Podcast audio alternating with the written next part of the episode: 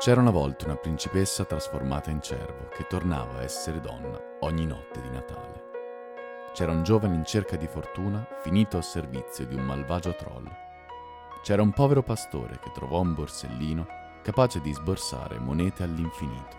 E poi c'era una tovaglia che si imbandiva da sola, una scatola con dentro un gigante pronto a esaudire ogni desiderio, una bisaccia da cui potevano uscire immensi eserciti. Buonasera a tutti, io sono Nox e questo è Notte in Bianco, il programma che vi terrà compagnia tutte quelle volte che non riuscirete a prendere sonno. Buona veglia. La ragazza con la pelliccia di topo. C'era una volta un nobile che aveva un'unica figlia e la portò all'interno di una grande montagna perché vi restasse finché c'era guerra nel paese. Là dentro aveva fatto costruire in gran segreto una sala. C'era da mangiare e da bere e legna per sette anni, e la fanciulla non doveva uscire finché lui stesso non andava a prenderla. Ma se dopo sette anni non era ancora andato, doveva uscire da sola e poteva essere certa che il padre era morto. Solo il cagnolino le avrebbe tenuto compagnia. Il padre le diede un bacio, si consolò pensando di averla messa al sicuro, mentre quei malvagi soldati infestavano il paese, e poi se ne andò con i suoi a combattere per la patria. La figlia rimase là dentro, filava, tesseva e cuciva, e gli anni passavano. Si fece un vestito tutto in tessuto d'argento e un altro d'oro ma quando non ebbe più niente da filare né altro da fare, il tempo cominciò a sembrarle lungo. Le provviste si riducevano e soffriva per l'assenza del padre.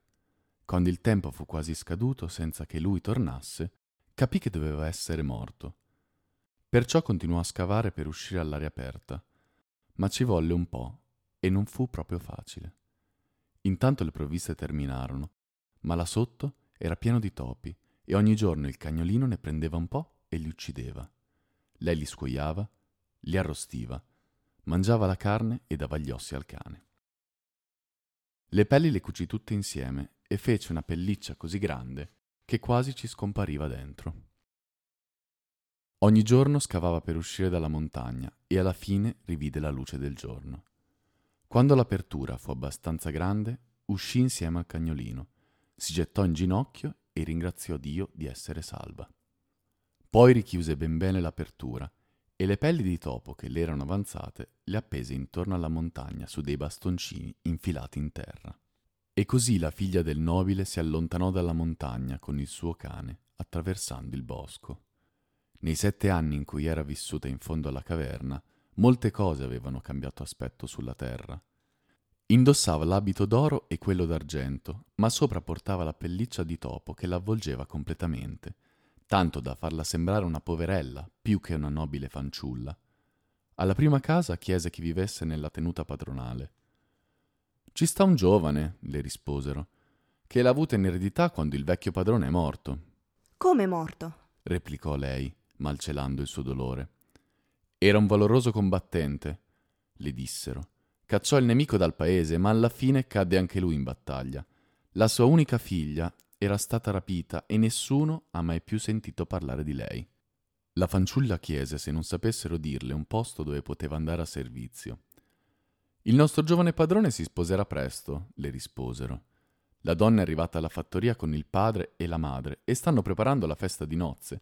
Se ti presenti ora, sicuramente ti troveranno qualcosa da fare. La fanciulla con la pelliccia di topo andò alla fattoria di suo padre. Il cagnolino fu davvero contento quando riconobbe il posto, mentre lei pianse di dolore e bussò umilmente alla porta.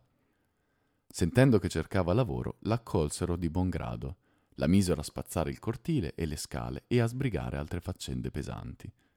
Ma lei fece ogni cosa bene e con buona volontà, e tutti ne furono soddisfatti.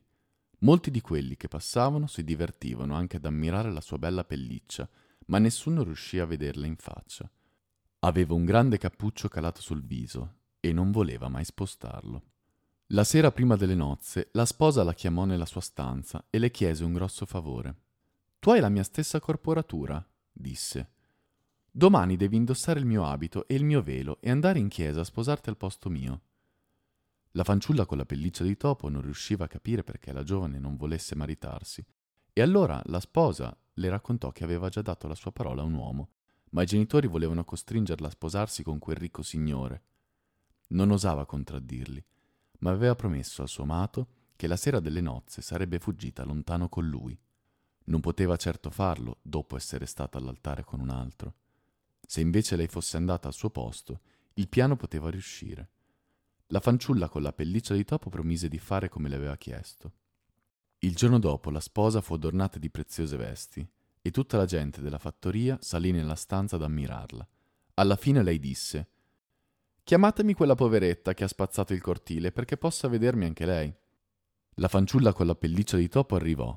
La sposa si chiuse dentro con lei, le diede i suoi abiti e le posò sulla testa il velo da sposa, mentre lei si avvolse nella lunga e ampia pelliccia. Poi la sposa andò in carrozza dallo sposo e tutto il corteo entrò in chiesa. Lungo la strada passarono davanti alla montagna dove era rimasta nascosta tanto a lungo. Allora lei sospirò sotto il velo e disse Dritto sta ancora ogni bastoncino con tutte le pelli di topino. Ov'io, poverina, son rimasta nel colle per i tristi giorni che Dio volle. Cosa dici, mia adorata? chiese lo sposo. Oh, parlo solo un po' da sola. Una volta entrata in chiesa, vide i ritratti dei suoi genitori appesi ai due lati dell'altare, ma i suoi occhi credettero di vederli girarsi verso il muro quando pianse sotto il velo. Allora disse Giratevi di nuovo, immagini care, giratevi di qua, verso l'altare. E loro si girarono di nuovo, ma lo sposo chiese Cosa dici, mia cara sposa? Oh, parlo solo un po' da sola, ripeté lei. Così la loro unione fu benedetta in chiesa. Il nobile le mise l'anello al dito e tornarono a casa.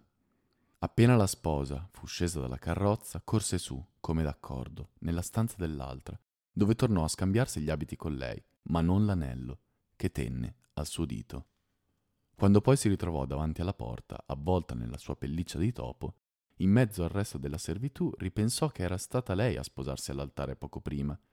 La sera si aprirono le danze e il signore ballò con quella che avrebbe dovuto essere la sua sposa, ma prendendole la mano le chiese Dov'è l'anello che ti ho messo al dito in chiesa?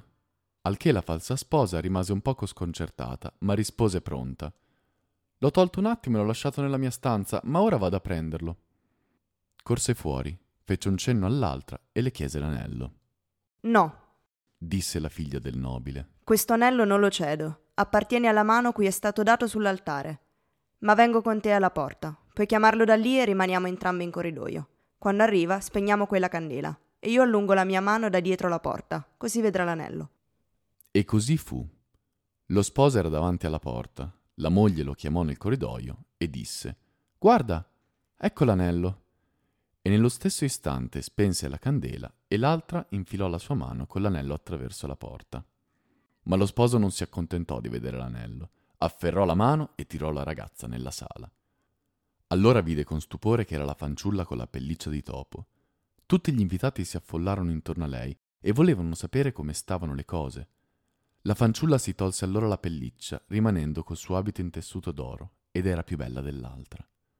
Ora tutti volevano sapere cos'era successo, e lei dovette raccontare quanto tempo era rimasta nascosta nella montagna, e che suo padre era in realtà il loro vecchio padrone. Andarono anche a prendere il cagnolino nella sua misera stanzetta, e molta gente del luogo lo riconobbe. Allora ci fu una grande gioia e sorpresa. Tutti lodarono suo padre che aveva combattuto tanto valorosamente per la patria e tutti erano d'accordo che la fattoria le appartenesse. Il suo dolore si tramutò così in gioia, ma voleva che tutti fossero felici come lei e così donò all'altra sposa terre e oro, perché si potesse sposare con l'uomo cui aveva dato segretamente la sua parola.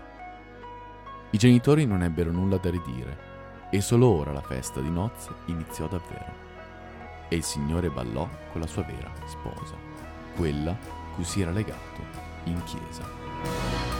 Buonanotte.